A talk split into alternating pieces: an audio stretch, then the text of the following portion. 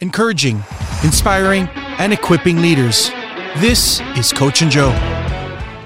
Welcome to Coach and Joe. My name is Chad Norris, here, lead pastor of the Garden Greenville, Greenville, South Carolina. I'm here with Anwin Stone, Hello. prototypical Christian minister, heading to the marketplace soon because you have a cup of coffee. When I came into the ministry, I had no idea that in ministry you have to drink coffee every morning. I think it's having three teenagers and working full time that makes me drink a lot of coffee. When Wendy and I visited you and Andy, I don't remember you drinking coffee over there. No, I I mean to be honest, I still would rather drink tea when I first wake up in the morning, and I don't mean sweet tea or cold tea. I, I've never got into that idea. I mean hot tea with milk. Dave, uh, uh, you're you're reading my mind. David Sisson took me to a British couple's house about four years ago, and uh, we're getting to know him. And they said, "Hey, do you want some hot tea?" I was like, "Yeah." And they said, "You want some milk in it?" And I said, "Sure." I, you know me, I there's really nothing I don't like to eat or taste wise. I, I, I'm a seven on the enneagram. Love food. It's the worst thing I've ever tasted. I'm ser- I'm I am serious. That's so funny because I feel like that about cold tea. You guys drink that all the time. It was skim milk in hot tea. And I'm telling you, I gagged on it. But you're a coffee person now. Well, I think I have tea and then I have coffee. Are you uh you make your own coffee, Starbucks? What are you, Dunkin' Donuts? Oh no, we make our own coffee. We still have that British stewardship mentality. I still struggle to space, pay six dollars for a coffee, if I'm honest. I get it. What is it like? What's the biggest thing cultural wise uh, of something like that that's been a shock to your system living here? Size of vehicles?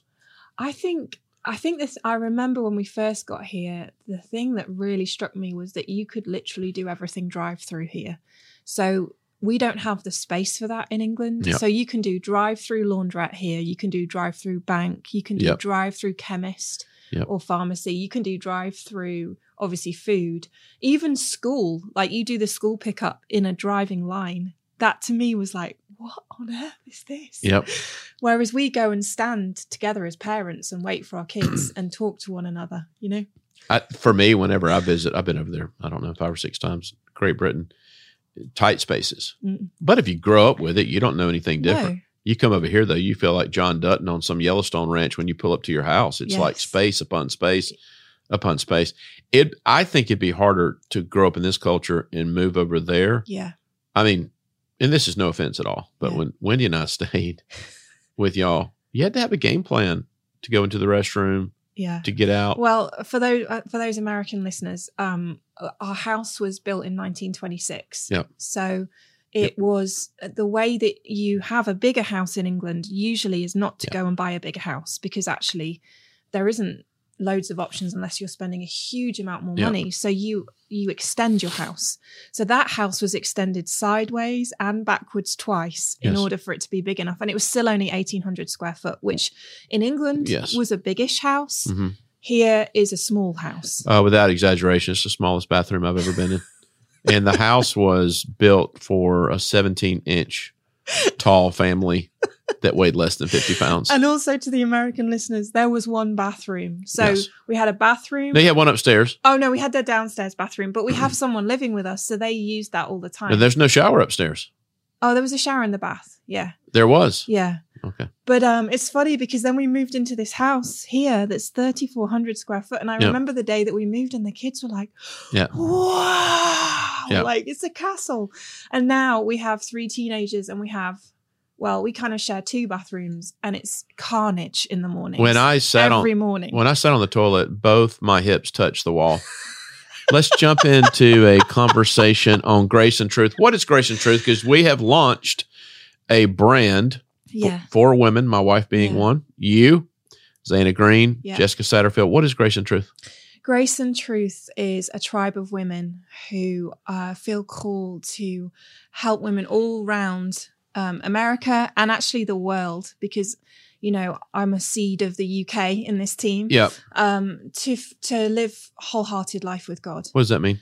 I think we, um, what I've noticed, especially in this culture, is that there is this uh, way of living which disconnects our hearts from our own selves, but also from God.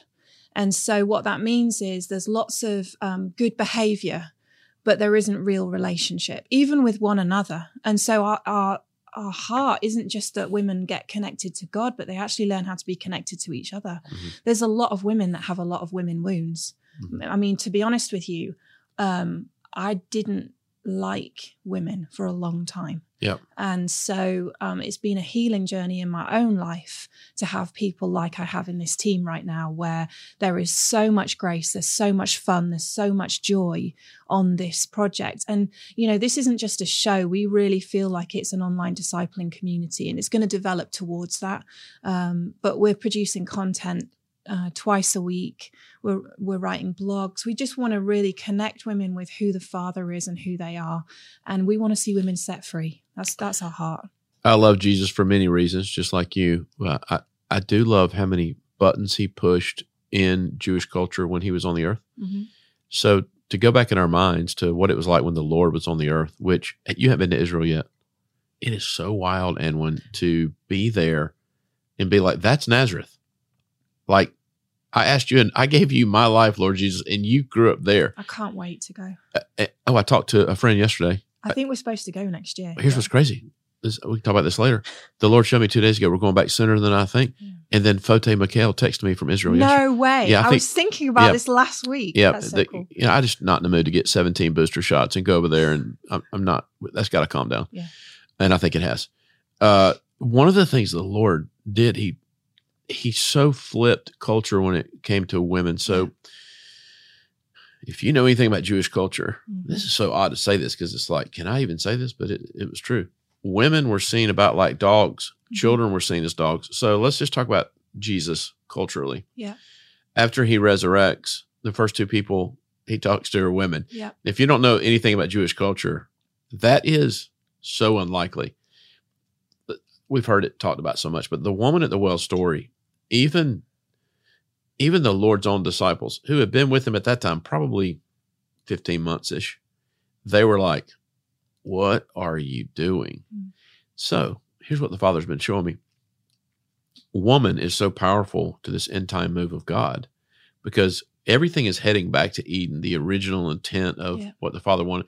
Well, look at the role of woman from the very beginning. God's intention for a woman uh, is not to be a dog and it's not to be hush, shut your mouth. Woman's very powerful, made in the image of God. But what's happened with this end time demonic agenda, which it's Ephesians six twelve, it's not flesh and blood. There is there has been a seed of radical feminism which got planted. It's probably in the early 1900s. It has gotten to a place now where, right now, even in current culture, what is a woman? You're seeing the the the devil rage at definition of woman, role of woman. I'm excited about you and the other three, you, Wendy, Jessica, Zana, having conversations about what is it to be a woman? What does the Father expect of me? Who is he to me? Because there is so much warfare over the role of woman. Mhm. You came from a very liberal place, Yes. and now you've entered America. I mean, it's not much different. You, you can see what's happening. What is it like to be stepping into this brand for grace and truth with all cultural thought around you is warring against definition of woman? Are you excited about it, or are you more like, oh my gosh, how do we do this? I'm sober to it, but I think um, what I love about the four women in this team is that we've all gone on massive journeys of freedom, and so we're all strong leaders. That's we true. all um, we all have teaching and preaching ministries. We all, um, I mean, some people have led ministries completely. Yeah. Um, I, I I just think Jesus came to bring a, a a freedom to the oppressed. And the truth is that women have been oppressed for a long time. And unfortunately, they've Yeah. been oppressed by the church as well. Especially where you live here in America. Have you picked up on that yet? Oh, yes. Yeah. And so I think um, there's always, I think the gospel is always a paradox. And so for those who are radical feminism is an is a reaction to oppression. hmm um, and Yep. it's an overswing reaction basically um, but the father made man and woman in his image and so there is something about returning to the right the right place, the right balance, the right, you know, it's both that make the image of God, not one or the other. And I think I, I feel excited about just representing what it means to be a woman who is free. I don't think um, we're going to have an argumentative conversation on grace and truth. We're not going to be debating things, but we're going to be representing who we are. And I think discipleship is about demonstrating who you are and bringing other women in on that journey. I mean, that's what I've done with Jess and Zaina. I've been discipling them for three years. And the Father highlighted them to me. I didn't know what our journey would look like, mm-hmm. but it's been me being me and them following me as I follow the Lord, you know, and they've got more and more free and wholehearted in that journey. And that's what I want to see for women all over the place. You four have a great dynamic. You Yeah. and Wendy are basically biological sisters, Yeah. and you've discipled uh, Jessica and Zaina. And I, I do think that matters. Yeah. I'm getting ready to come out with a book called Your Mess Can Be Your Message. And I, I, re- I heard Robin Roberts talk about that. And the more I've researched it, that saying's been around for a while. But when I heard it, I thought, man, that is that is so true. What I'm excited about for Grace and Truth is not just uh, revelation y'all are walking in, but your own stories Mhm. Why are uh, so many people afraid of their own mess? What, what, why are we afraid to connect with God in our mess? Yeah. And then why are we afraid to partner with Him to make our mess our message? I think we feel a lot of shame about um Yep. about our mess. And I think uh, Christian culture here in the Bible Belt reinforces that. Unfortunately, I think there is this feeling of covering up, of of having an image, uh, a mask that has to be what people see, and wholeheartedness is about removing that mask and letting the Father touch the deepest places of pain. I mean, we did um, a coach and Joe a few weeks ago with with Amber about trauma, and I think it's it's a very much a live conversation right now in culture that we need to be addressing the places that have have brought trauma to us. Because if we don't what happens is we actually get more and more disconnected from our lives and things are going on inside of us um, there's there's a strong thing in this culture of anesthetic Yep. you know i think it's everywhere That's where hyper grace exploded. It's like uh, taking six Advils to get rid of pain. Yeah, it's like make yourself feel better. Mhm.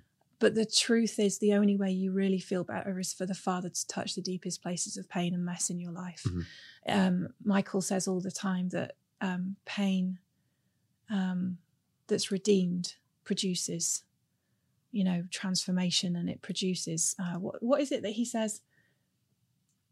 Pain, pain redeemed produces purpose. That's it. Mhm. And I think we're just afraid of addressing things. We're afraid of feeling things. We're afraid of of people seeing us undone because we're not used to being in a community that's uh, that's uh, allowing that. And I think that's what's so exciting about here at the Garden is that he's he's produ- he's he's produced a community that genuinely are standing with one another in the places of their pain.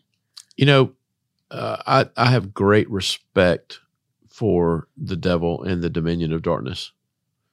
If I, because I believe early on Satan realized he couldn't defeat the church, and so they panicked, and uh, demonic realm developed a plan. They just joined the church, and so the early church is, looks very little like uh, church today. And so if if I'm saying, you know what I would do, he's done a really good job for 1700 years. I would really attack uh, the idea of praying in tongues, speaking in tongues, and I would do whatever it took on my end if I was him to keep women silent. So you're in the Bible Belt, Yeah. and a lot of people think I'm a nut job over the last seven years of being a lead pastor here for one reason, uh, probably other reasons. We have had people leave this church that really like everything except the fact that that not only do I allow women to speak on stage as though I'm some tyrannical leader, I promote, empower, train, disciple. Yeah. You, you, me and you. I don't think we've ever had this conversation. You actually are recording right now in a city that that's not a thing. Mhm. My wife is preaching. Uh, it sounds just makes you feel better to say teaching. Don't let her preach. No, my wife is preaching this coming Sunday morning at the Garden Greenville. Yeah. And she's an awesome preacher. Better than I am, prettier than I am. That's so. Here's here's what I'm saying. I, I think I have a word for you. Mhm. Don't take it personal Mm. when the onslaught of criticism comes. You know, obviously I hate the devil, but I respect him. You have to. Was it the book of Jude? They don't even argue over the body of Moses. Like M- Michael didn't even rebuke the devil. Like there's got to be a sobriety. I'm here's what is going to happen. God's hand's going to be on you for. Just don't take it personal. Yeah. I, I think what I've realized whenever you walk the middle line, the the paradox line, whenever you walk the place of um, balance in the kingdom, you get attacked on both sides. So I already know that the way that we are going to live as the Grace and Truth team, we're going to have we're going to have those who are against women in leadership and we're going to have those who are radical feminists. But that's uh, that's okay because that that's what happens when you walk in a middle a middle ground you Mhm. know? Um we're not here to tickle everyone's ears. We're here to see women set free The devil is just roaring right now to take people's voices away. What's the worst can happen? Uh, you have some ugly things said about you. Yeah. I tell you what, the father took me through a season to where it's like, eh, I stand before him at the judgment seat. Yeah. It. I guess what I'm trying to say is, you can win a lot of battles in the kingdom when you just have a proper perspective. yes And here's the perspective the devil hates the father, and the devil hates the father's closest friends. So, why, I'm speaking as much to myself, why do we take it personal when he does the predictable stuff? Remember in Nehemiah, they're rebuilding the wall, they have Mhm. a vision from God. yeah It's Sanballat and the other two. They will not shut up. Mhm. They will not shut up. and the way that they try and uh, th- their tactic is to intimidate them from stepping away from the wall Boy, God has really delivered you of that. oh yeah What's that been like for you? Um, it's actually been instead of being caught up in I mean, I've always been a strong discerner, so I've known stuff is going on in the spirit. But in the past I would have shrunk back when I sensed that. Whereas in the last two years, what I've learned to do is continue to walk in obedience to what the Father's said. And sometimes that doesn't mean the feelings go away of intimidation. It's more like feel the feel the thing and still keep walking. Just keep walking. And I mean, I had a situation even 10 days ago where I felt so much intimidation. And I knew that I had a choice right there in front of me to either step back and hide, which is what my flesh wants to do, or to actually attack it and step in. And for some people, this wouldn't have been a big deal at all, but for Yeah. me, it was. And so he's just taught me to just keep walking towards it and not allow it to um, silence my voice. Because for me, my whole life, the way that intimidation has worked is it silenced my voice.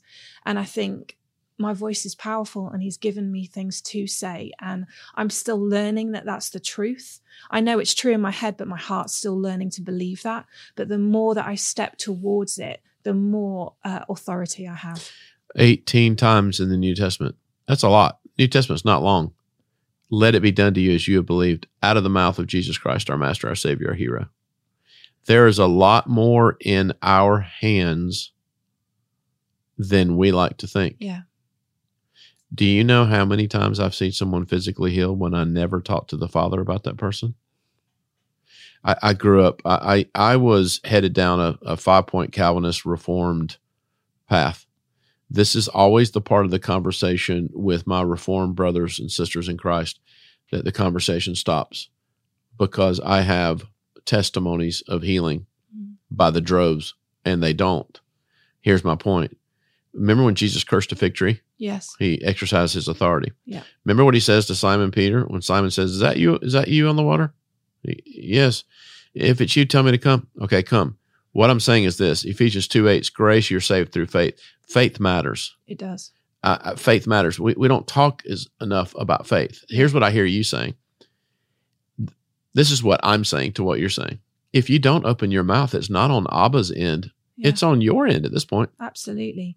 And faith, I mean, the Greek faith is pisteo. It means to step out upon. It isn't I'm thinking thoughts or I'm believing thoughts. It's belief actually looks like something. So, you know, to say that I have faith Mhm. in what he's spoken over Mm. me means I have to step into it.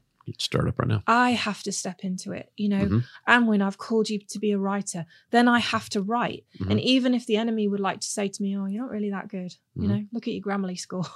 I have to step in. I Mhm. have to do it. I have to keep going. You know, um, you can be preaching in a room, and you can. I mean, I've had this happen so many times. You can. I can feel the resistance in the room. Mhm. I can feel it. In As a woman, you can. Yes. Yeah. And even, I mean, I'm getting ready to preach at Fire in the Carolinas, and I know the message that he's given me is not a, it's not a, a nice, fluffy message. You know? It's it's a bend me, Lord. It's it's like do what you want to do in me, including me gave, giving up everything I've ever known of the model of church. I'm my whole laughing. life. I'm laughing because last time y'all recorded a, an episode when I was here, I yelled down the hall. The father told me what to tell you, and I said, "Get bigger." Yeah. I, why? Oh man, we don't have time to go into it. What What are we afraid of? Why are we so? You know what? Corey Reed gave me a word last night. He texted me. He said, "You're going to you're going to teach more and more on on the uh, misconceptions of what humility is, and you're going to come against false humility." Mm. The devil. Oh my goodness. He, he yes, Philippians two is true, and Jesus became the least of the least, but he also he performed so many acts of power. There's not enough books in the world to write on him. It's something. It's it's a wrong introspection. I'm just gonna be quiet. I'm just. I just hope you're happy with me, God. And God's going. Oh my goodness, my kids don't know what happened at Calvary. I gave you a message. I gave you a voice. I gave you a 20 years heads up on what's about to happen. Speak. Mm. Sean Ball said Hmm. uh, a couple of years ago. I love this. He goes, it, uh, "If God's giving you bright light, you probably don't want to cover it up." Okay, if people want to watch Grace and Truth, Yeah. join the. Tri- I love it when you say tribe. Yeah. Makes me want to like Braveheart something. Uh, how do they join the tribe of Grace and Truth? When do shows come out? How does it work? What are we doing? Okay, so um, go on social media. So on Instagram and Facebook, it's at uh, Grace and Truth Tribe. Um, we um, will be releasing two episodes a week on YouTube. So subscribe to our channel. You'll get all the notifications that come through on that.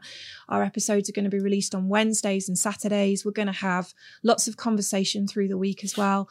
And we're currently planning a Grace and Truth retreat in the fall, which you didn't know when you prophesied the other night about was- us having gatherings. I was getting ready to prophesy again. Where is it at? It's going to be here at the garden, um, but we we are really excited about a whole weekend's retreat for women. That's going to happen. That's going to be fun. I was literally about to end the show, yeah, and I saw a gathering coming. So that's going to be in the fall yes, for women only. for women only. Yeah, Grace and Truth. Well, this is exciting. Uh, spread the word about Coach and Joe. Coach and Joe is just a, a podcast intended to help leaders grow in the marketplace and also in uh, church leadership, wherever you are around the world, whatever God's called you to lead. I bless you that you'd walk in uh, deep friendship with the Father and swing the sword of what He's given you. Be at peace. Thanks for joining us on the Coach and Joe Leadership Podcast. Don't miss the Coach and Joe Talk Show on YouTube and check out coachandjoe.com for more resources, blogs, and merch. We will see you next time.